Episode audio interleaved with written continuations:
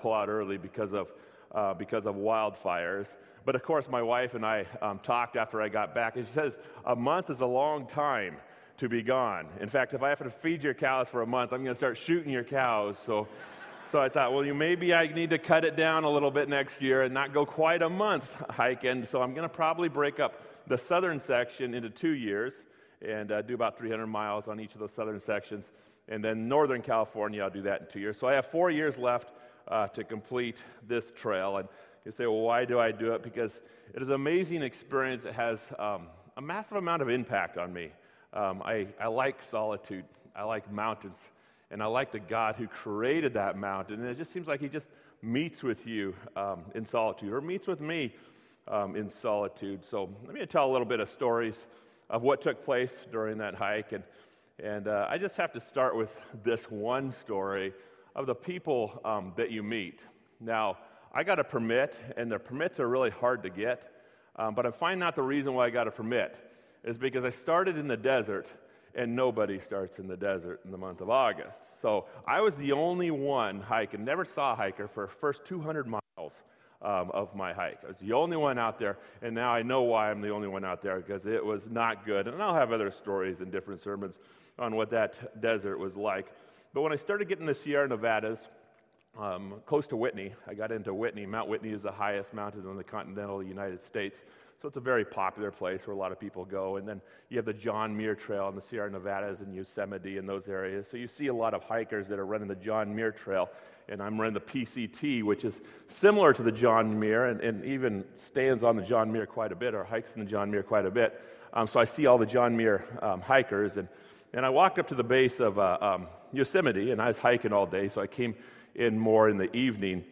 And when I came in the evening, I was looking at my app, in regards to what trails I can hike with the permit that I have and how I can climb up Mount Whitney. And I kind of had a question. I looked over and I saw somebody else that was camping. It was this couple. It was this guy and girl, young guy and girl, and they're really cute looking. They're sitting out looking at the lake.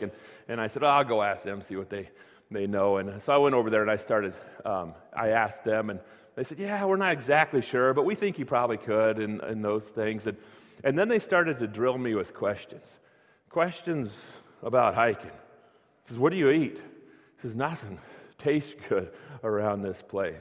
How heavy is your backpack? How many miles are you going today? You know, this is how many miles we're going. You're going this many miles, and then we started to weigh. She said, how do you hike? This couple says, well, how do you hike through all the pain? And, you know, I had to answer these questions. I said, you know, the way that you hike through all the pain is, you know, hiking's kind of like childbirth, you know. It's really, really hard, but then after it's all done, all you do is remember the happy moments that took place and forget about all the pain, you know, when you're all done. And then did you have birth? No, I didn't have birth. You know, they kept on nailing me with questions. And as they continued to nail me with questions about hiking, what do you eat? I said, the tuna fish. Well, what do you put on your tuna fish? Because tuna fish sounds really gross. Well, you know, you can make a tuna fish sandwich if you have the little mayonnaise packets, and you put the mayonnaise on the packet, and you put in a tortilla, and it tastes really good. And she said, well, that doesn't sound like it tastes good. And then they started asking questions in different areas. We see you have a ring on. You married? See, yeah, I'm married. How long have you been married? I said, 20 years. Well, where's your wife? I said, do you mind if I just sit down for a little bit? And because my feet were sore. So I sit down, and then the questions just continue to come. And as the questions came, they said, what do you do as a career? And I said, well, you know, I'm a pastor. They said, you're a pastor? I said, yeah, I'm a pastor. And they said, well, we love Jesus too. And all of a sudden, the questions really came. and the questions came for 45 minutes. And I will tell you, they were tough questions. Remember, I'm on vacation, you know. they were tough questions. I could not believe how sharp this couple was, named Sam and Tess. And we can show a picture of Sam and Tess that are on the screen. I could not believe how sharp these questions were, and they were asking these questions because they wanted to know. They wanted to know the answer and know what I thought. Now I looked at him and said, I'm just a hick in the woods. It doesn't matter what I think. It's no, we want to know what you think about God. And they asked me this one in particular question that I'm going to really focus on today, because after they asked me the question, when you hike, your mind just goes all day long. After they asked me the question, I started thinking about that question over and over and over and said, well, does my church know that question? Does everybody know this question? Does everybody know the answer to this question? And after I answered, I'm like, did I say the answer right to this question? Because they were very pointed, and this is their question. What is the largest misconception in the church today? It's a tough question. What is the largest misconception? What does that mean? Misconception means a view or an opinion that is incorrect. Where is the church missing their mark in the world today? Where is the church gone aside because they don't understand this one concept? And there's lots of them, but they weren't going to accept lots of them. They wanted to know exactly what is the most prominent mark that the church is missing today.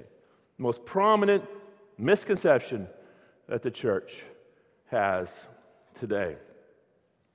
So here's the answer that I gave. And number one, I said, we don't understand the love of God. I said, we don't understand the love of God. It's like, what do you mean you don't understand the love of God? And I said, the love of God saves you, sends you, makes you, moves you, sanctifies you, heals you, carries you, motivates you, drives you, completes you, heals you, bends you. The love of God carries everything inside of a Christian and of a person that makes them look like they're born again. That makes them look like they have been completely and entirely born again. And the concept of understanding the love of God, and when we understand it to the extent that God wants us to understand it, it starts to move us, make us, build us, drive us, and send us. It doesn't happen overnight, but the love of God is something that the Christian hangs on to for the rest of his life. It is something that he thinks about for the rest of his life. It's something that we meditate on for the rest of our life. It's something that we grow in for the rest of our life. It's something that we hold close. It's something we hold dear. Why? Because it is the tip of the sword to Christianity. Now, the entire Bible focuses on it and displays it and shouts it, with a microphone. This is the love of God. Open our eyes and look at it. Read the Bible and feast on it. Try to understand it. Try to understand the concept of it. This is what I want into every Christian's system. It says it all over the place, but I just want to pick one verse and work through the verse, and I just want you to know I didn't give them this verse when I talked about it. We just answered the question, and then we just kept on going with more. But I want to go through this verse, just break it down, of the power of the love of God that Paul describes in 2 Corinthians 5:13 through 21. Let's read the verse, let's break it down, because Paul wants to get this point across. It says this, if we are beside ourselves, it is for God. If we are sound mind, it is for you. For the love of Christ controls us. Having concluded this, that one died for all, therefore all died. And he died for all, so that they who live might no longer live for themselves, but for him who died and rose again on their behalf. Therefore, from now on, we recognize no one according to the flesh. Even though we know Christ according to the flesh, yet now we know him in this way no longer. Therefore, if anyone is in Christ, he is a new creation. The old things passed away. Behold, new things have come. Now all these things are from God, who reconciled us to himself through Christ and gave us the ministry of reconciliation. Namely, that God was in Christ reconciling the world to himself, not counting their trespasses against them.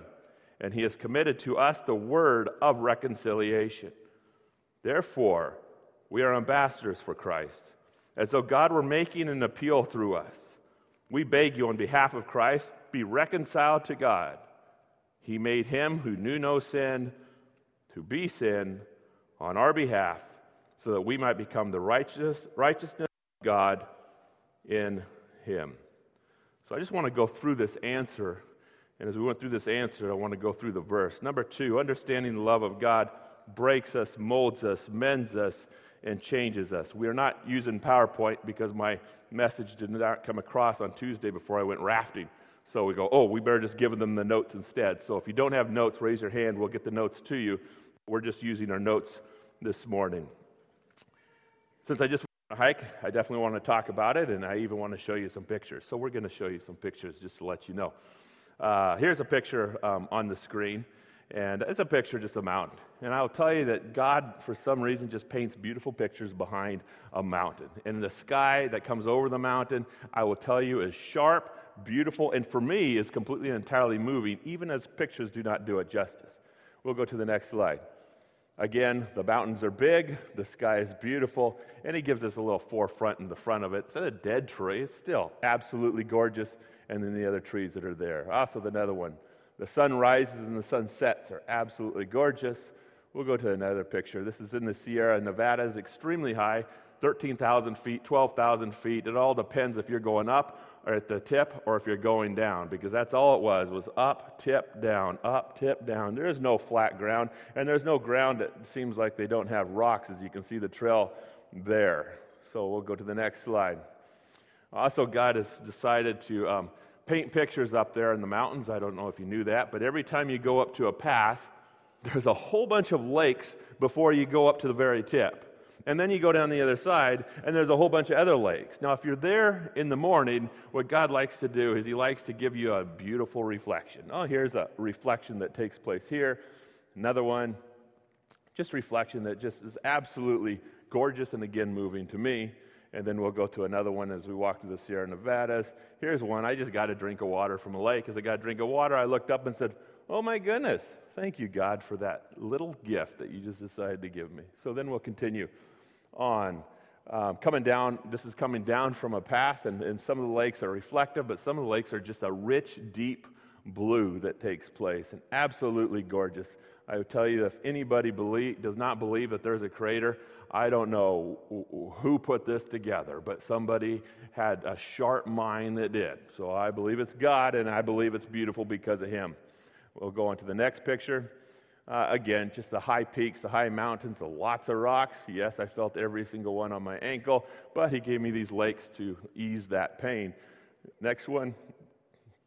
When I was up in the mountains, almost every night there's lots of thunder. And this is actually, the thunder is just roaring through the mountains.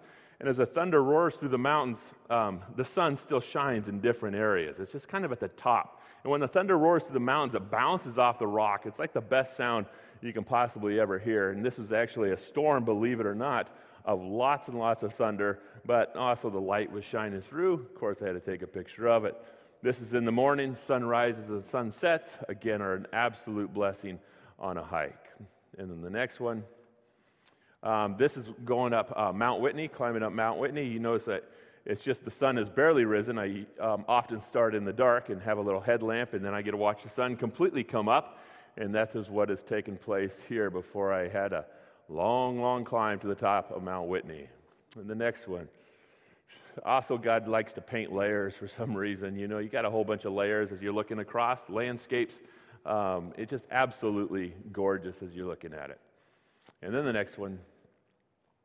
The mountain peaks are extremely high. I was completely, entirely fascinated by them, and I was really fascinated by this picture. It didn't turn out as sharp as I wanted it to turn out, but you look at the mountain peak that's back there, and then you look at another mountain peak that is back there, but you don't see the third peak that is back there because the sun hasn't hit it.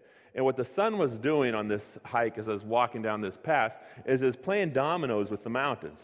In other words, one peak would light up, the other one would go dark, the other one would light up, the other one would go dark, and it just wherever the sun hit would give me a revelation of something big in the back of it. So another just moving experience. And then again, high peaks, lots of lakes, lots of fun. Those mountains carried a power.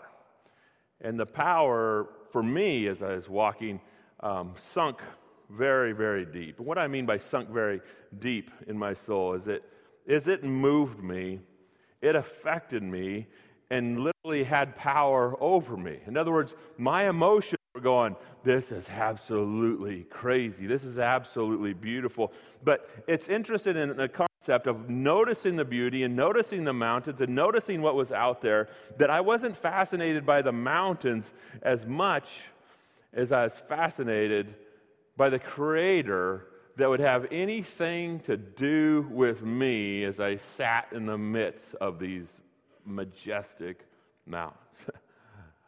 Because I felt weak. Who am I in regards to anybody on this planet?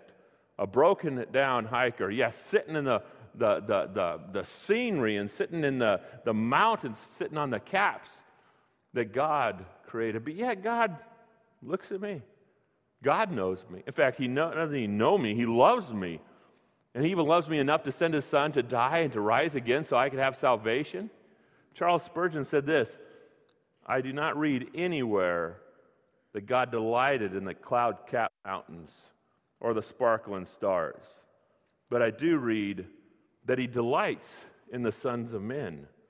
I do not find it written that even angels give the soul delight, nor does He say, concerning the cherubim and the seraphim, I have been a father unto them, and you shall be my sons and daughters.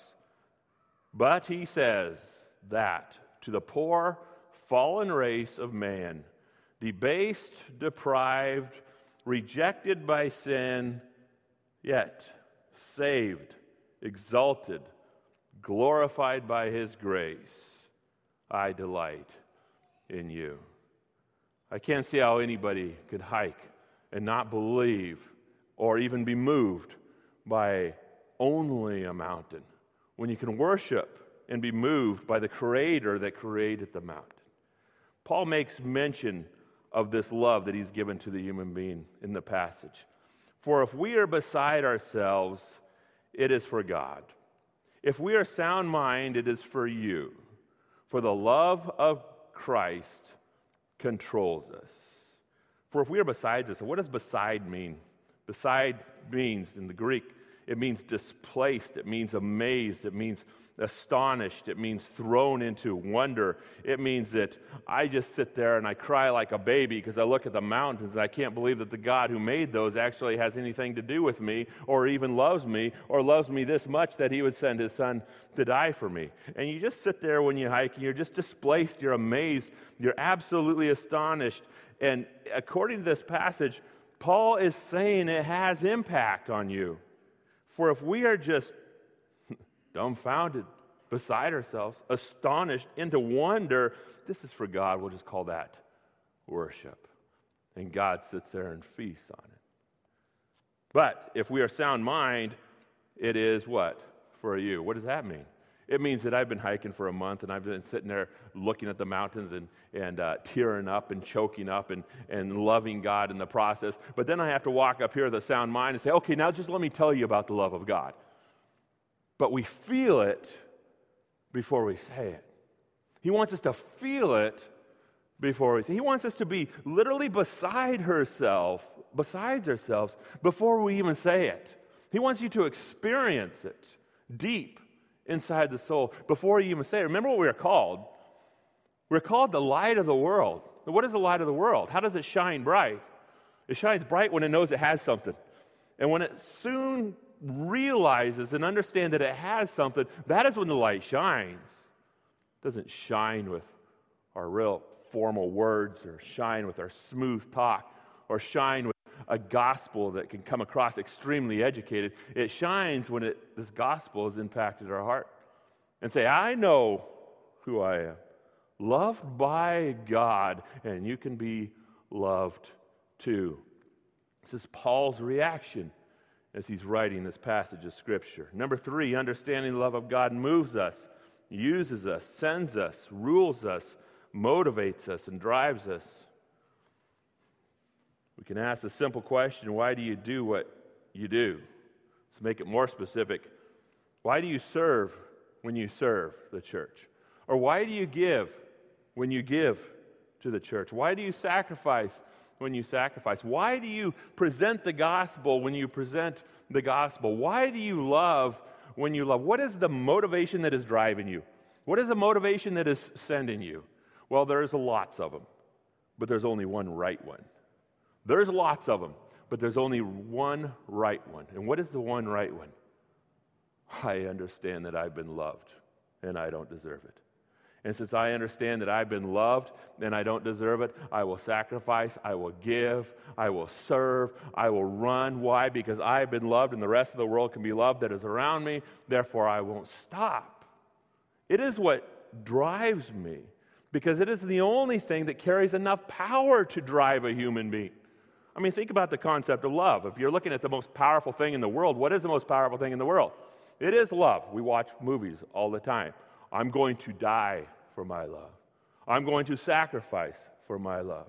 And what do we do with our time? I'm going to give for my love. I'm going to send my time. I'm going to put my money. I'm going to put my energy. I'm going to put my effort. Everything I'm going to do, I'm going to do it for my love. Where do we get that concept? We get that concept because it's a biblical concept that God says, this is the way you're designed for this, a specific point. Make me your first love. And take all your energies and all your passions and all your missions, because if you can understand it, you will never be the same again. And the extent that you understand it will change you for the purpose of never being the same again. If we can just work on our understanding of how much God loves us, what's going to happen? We will be moved, used, sent, ruled, motivated, changed, and driven. 2 Corinthians 5:13, for the love of Christ controls us. That's the phrase that is driving this verse. It controls us. Having concluded this, that one died for all, therefore all died, and he died for all, so that they who live might live no longer for themselves, but for him who died and rose again on their behalf. If we open our eyes to what has taken place with the God and what God has given us, we will be what? Sold out. We'll be hot. It is the source that makes us on fire. It is the source that sends us. For he died for us? Oh my goodness, I'm not going to live any longer for myself. Because I've recognized this love. I've seen it. And it is doing something specifically to me. Number 4, understanding the love of God heals us, restores us, washes us, strengthens us, stabilizes us, and saves us. What is our greatest master? And I think we have 4 different masters. 4 masters that are out there. And I would not say Satan is one of our masters. I'd say Satan is driving our masters. But I'd say there's 4 different masters that you get to choose from. You can choose from your past. Your past is your master. You can choose from your present. Your present is your master. Or you can choose from the future. Your future is your master. Or you can choose God. God is your master. Now think about this. How many of us are ruled by our past? How many are ruled by a father who was a drunk?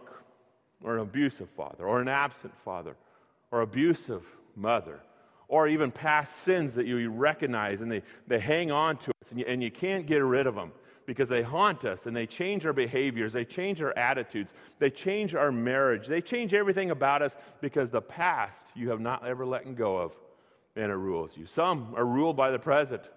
I'm going to live life to the fullest, and if I want it, I'm going to take it, whether it's wrong or right. Whatever it is, I'm going to take it, and I'm going to feed myself. Some people are ruled by the future. I'm putting all my money away, and one day I'm going to be retired, and when I retire, I'm going to live it up. Therefore, I'm going to make sure that I secure myself right now for this future. Those are the 3 things that are ruling us, and the Satan gets behind it. And when Satan gets behind us, he says, oh yeah, look at yourself. Look what you're at. Look what we have. Look what you could have. Whoa, look what you did. Oh, that's the way he runs us. God said none of those things should rule you. The only thing that should rule you is the love of God. Because the love of God trumps your past, it makes your present, and it gives you hope for your future. The love of God provides everything that makes a depressed person not depressed. if they can grab a hold of it to the extent that they can hold on to it. That makes an angry person not angry. This is not my world. Oh my goodness, I'm loved by this God, and he's lifted me beyond this world. Then if the whole world falls apart, that love is not going to fall apart, and you can hang on to it. Anxious people, fearful people. You know what happens if we rule by our past, we rule by our present, we rule by our future? Everything happens to our emotions. Everything happens to emotions. But when you are loved by this rock-solid love that says, I will never leave you nor forsake you, God's saying, oh, you're getting in the right spot. Feed on it. Meditate on it. Embrace it. Study it. Read the Bible. Get to know it more, because this is the tip of the sword. This is the tip of the sword. 2 Corinthians 5:13. For the love of Christ controls us. Therefore, from now on, we recognize no one according to the flesh. It changes us. It changes our whole view of people. Even though we have known Christ according to the flesh, yet now we know him in this way no longer. Therefore, if anyone is in Christ, he's a new creature, a new person. The old things have passed away. Behold, new things have come. Your past is completely gone under the love of Christ. Your sins are completely washed away. If you had an absent father, you now have a perfect father who is God. If you were in need back then, and you were not provided for back then, and you were hurt back then, you have a God that says, I will make you a completely, entirely new person, where your past are gone, washed, so you can be whole and strong underneath this umbrella of love that God has for you. Salvation comes with power. Comes with power. It is meant to come with power. John 3:16 is the most popular verse in the Bible, and there's good reason for it. And the reason why is because it comes with probably the biggest punch and the most power in the entire Bible in this fast passage. It says this, for God so loved the world that he gave his only begotten Son, that whoever believes in him shall not perish but have eternal life. Let's just break it down what the author is communicating and what Jesus said it, what he wanted to communicate. He said, for God so loved the world. Notice Jesus does not love the world in this passage. God the Father loves the world. Now let me ask you a question. How much does God the Father love the world? It says it in the passage. Love the world this much that he gave his Son specifically for you. This is how much God the Father loves the world, and Jesus and God are one in the process of it. But if you look at the verse, it also explains how much God loves you as a person.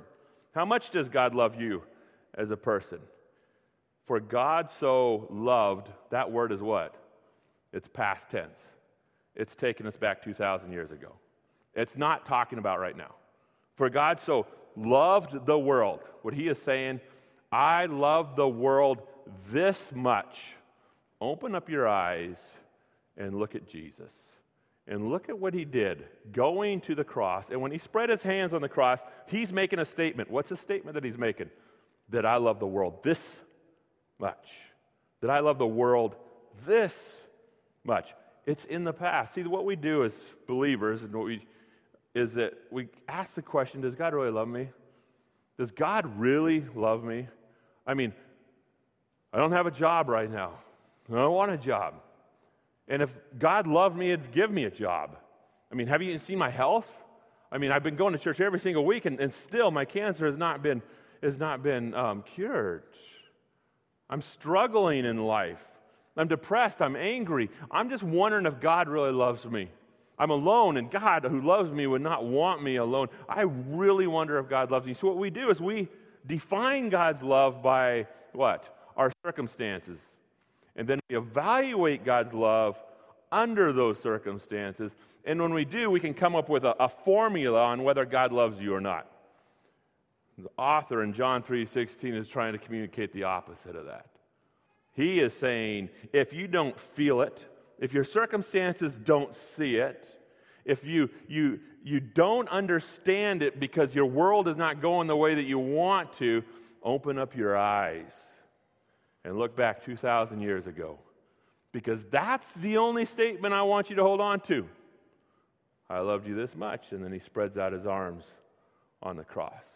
This is how much I love you, even if you don't feel it. That's why he uses the word believe in this passage.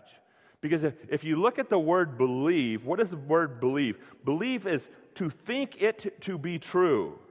That's the definition. Believe is to be persuaded of. Well, if we're going to go from day to day to day, I wonder if this is true. I wonder if I'm persuaded today. I was persuaded yesterday, but I'm wondering if I could be persuaded today. I'm wondering if this is true today. God, show me that you love me today. And if you don't show me, then I'm going to start doubting it. God does not communicate that passage in that way. He said, open your eyes to that one thing. Because if I've given you my son, what would I deny you? If I've given you everlasting life, doesn't it lift you above this earth that if your whole earth falls away, it's okay?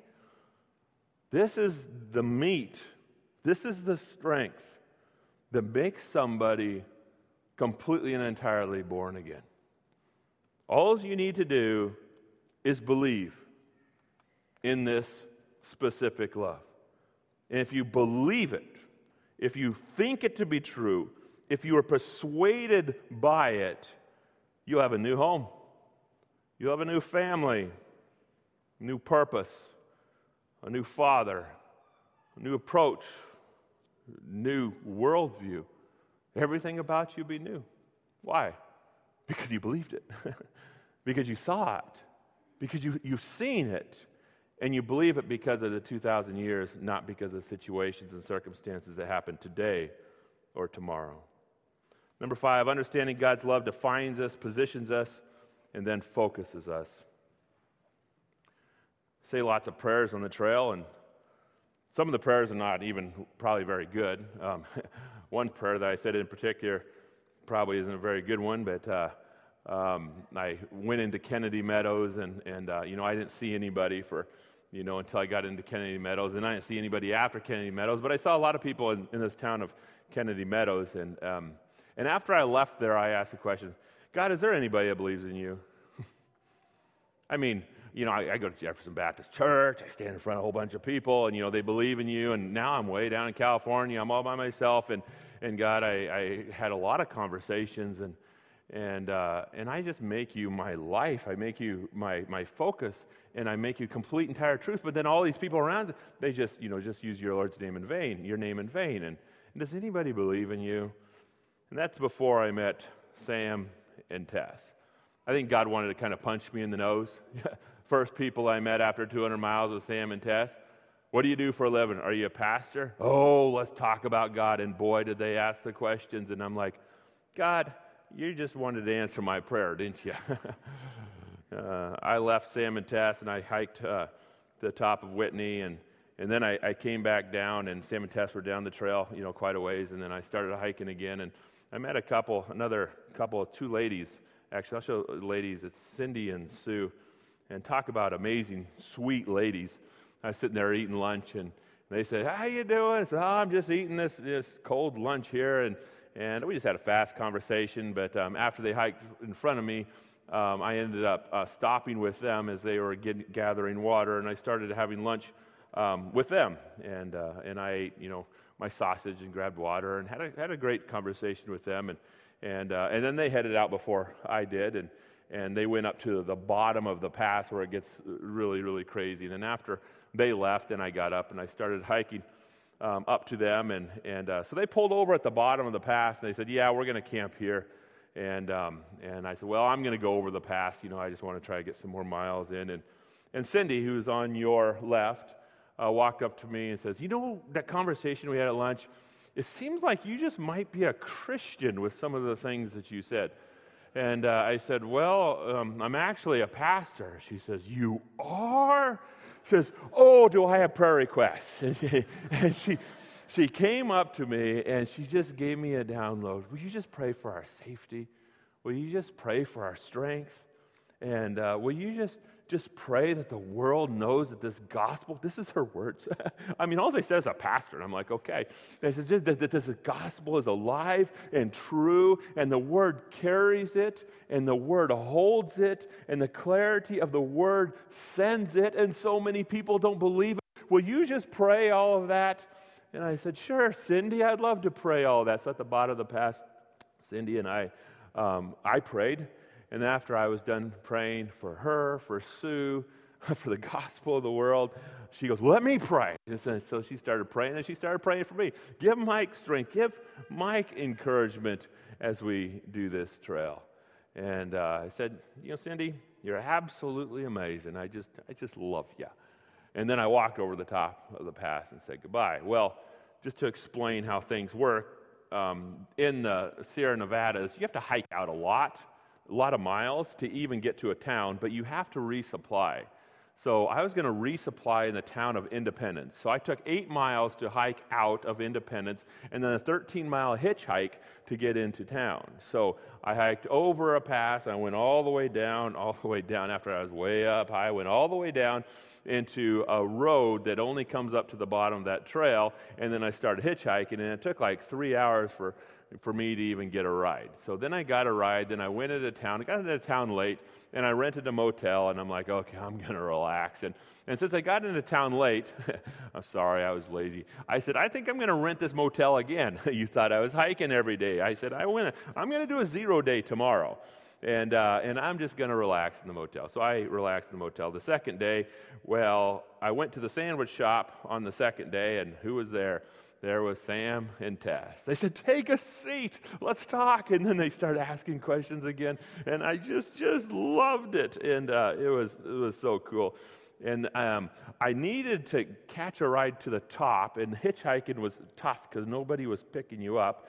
And I asked them, I go, do you guys have a shuttle to the top? Do you have any connections or any? They go, yeah, we do. We got this guy named Lone Pine Brian. And he's going to shuttle 4 of us to the top. Because when we came down, we met 2 ladies. I go, Cindy and Sue? She goes, how do you know Cindy and Sue? I said, yeah, they're the sweetest ladies in the world. Did you know that they know Jesus? They know Jesus too. I said, oh yeah, they know Jesus too. They love him.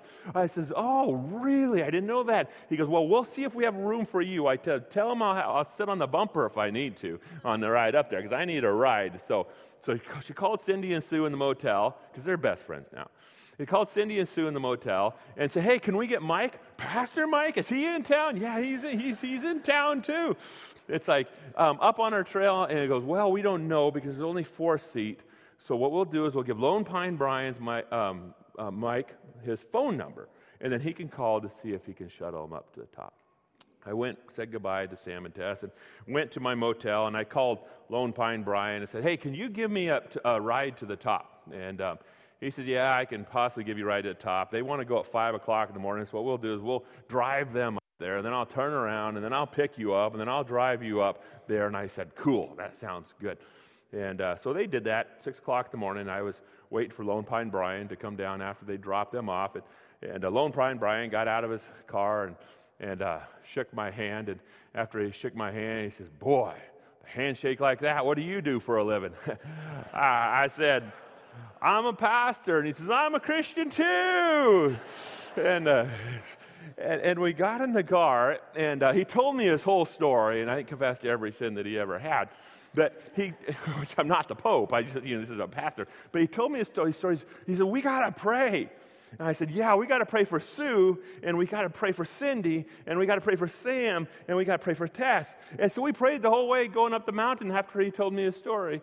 And then I said goodbye to Lone Pine Brian, and then I caught up with Cindy and Sue on the trail, and I said, you know Lone Pine Brian's a Christian too? They said, yeah, we heard that as well. And I'm like, wow, that's absolutely amazing. Sam and Tess did not know that. They said, well, how do you pull it out of everybody? I said, I don't know how I pull it out of people. But when I said that prayer, is anybody believers? It seemed like God just shoved these people my direction. But when he shoved these people my direction, there's something that they carried. And do you know what they carried? They carried a light of encouragement. They carried a bright light that was shining out of them. They had a love for God, very similar to what we have here. They had a love for God, and they lit up. as soon as they found out somebody else had a love for God. And then we sat there and we feasted on the love for God. I can't believe how much God loves us. We want God to love them. And as you look at this, I'm telling you stories, not all about mountains and not all about the hikes, but telling you stories of the lights that I saw inside of the mountains, inside of the hike that I took. And do you know what that light was? Is that Christ loves people and it has impact on people. And since it has an impact on people, it has an impact on me because it has an impact on people. And I am blessed and I am encouraged because they are ambassadors of that love. It's God's plan. It's a plan for the church. For the love of Christ controls us. In verse 14, under 5. Know all these things are from God, who reconciled us to himself through Christ and gave us the ministry of reconciliation. Namely, that God was in Christ reconciling the world to himself, not counting their trespasses against them. And he has committed to us the word of reconciliation. Therefore, we are ambassadors for Christ, as though God were making his appeal through us. We beg you on behalf of Christ, be reconciled to God. And then he explains this love with a doctrinal statement. He made him who knew no sin to be sin on our behalf so that we might become the righteousness of God in him. Open your eyes to what he did. God made Jesus, who knew no sin, to be sin on your behalf so you can have the righteousness of God. And when we understand that, yes, a light shines. Light shines from this congregation of people who walk in the doors. I understand Christ's love, and I will tell you, I am encouraged when people understand that. And I see it. Prayerfully, you are encouraged if a light ever shines for me, because all I have to offer you is this amazing love that has impacted myself. So if you want to increase your love, because it is what carries the power, how do you increase it? Really fast. If you're looking at increasing this love for God, remember it's not something, a pill that you swallowed, all of a sudden it happens. It is a process that you will spend for the rest of your life. You want to meditate on the fact of who you are. You want to study who you are. You want to open up the Bible and say, who am I? Who am I? Who am I? And do you know what the Bible is going to tell you? This is what it's going to tell you. You're dead in your trespasses and sins. It's going to tell you that you are separated from God. It's going to tell you that there is no one righteous, not even one. It's going to tell you what you deserve, because God is holy and you are not. It's going to tell you exactly who you are, and I will tell you that it's not the most beautiful thing in the world. I'm just going to tell you that, be honest with you.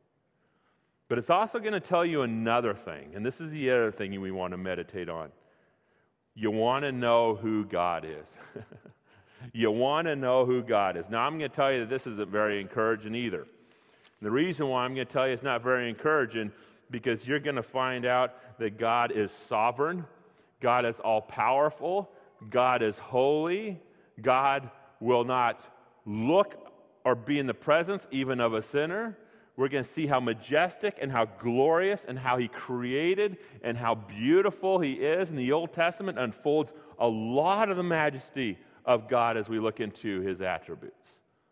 You're going to say, well, this is really encouraging, that you want me to understand the love of God, and you say, oh, I got to figure out who I am, and it sounds like I'm a piece of dirt that's on my way to judgment, is what it looks like. Yeah, that's true.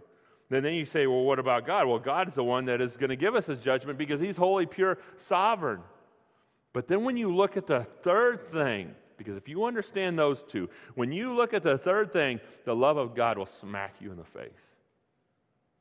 Know what God did. This is who you are, this is who he is, and now know what he did. This is what he did. He left heaven. He came to earth and he lived the life you could not live. Perfect life. And after he lived a perfect life, he went to the cross that we should have died on, the cross that we should be judged on, and he died instead in our place. And after he died, he rose again and says, anybody who believes that love will be saved. I see who I am. Nothing. I see who God is. Everything. And then when I see what God did, it's an impact. Huge impact. Now, it might not give you just an impact right now, or it might give you an impact right now, and then you leave, and then it's like it's over. But no, this is the impact called the gospel that should never leave our mind. That should be mulling over on our mind so consistently, and that we know every single aspect of it, because for God so loved the world this much that he gave Jesus Christ. And if you could just see that, everything will be different about you, including your eternity. That's what we call born again. That's what we call the ultimate statement of love that all of us are hungry for. And the more we understand it, the more we feed on it, the more we worship God because of it, that love will increase. And as that love increases, our fire for him will increase. Therefore, our service, our giving, our passion, our evangelism, everything increases on that piece, on that tip of the sword. God, we just pray, God, that you would just increase our love. We know this is, we just don't take your gospel and say, oh, good, now I'm saved, I'm going to heaven, and I can live the way that I want. But that we take the gospel and we mull it over in our mind. We meditate on it. We study it. We read about it. We search it. We explore it. And God, we know that when we get to the bottom of it, we're going to see nothing but a massive love that you have for your people. And God, we understand that this love is the thing that carries the impact, not only on our soul, but on our being, our actions, our behavior, our mind, our thoughts, everything about us, God. We thank you, God, for granting this love. We know that you are the one that created the mountains. You're not rejoicing over them, God. You're rejoicing over the sons of men who believe that this love has taken place for them and have responded to it. Thank you, God, so much for giving it to us. And we do pray that if there's anybody in this room, God, that has not experienced it, has not accepted it, does not believe it, that their eyes would be open. We know, God, that it takes a miracle. It takes divine intervention from you, God, for you to open their eyes. We just pray that they would open their eyes and they would find this awesome truth. In Christ's name, amen.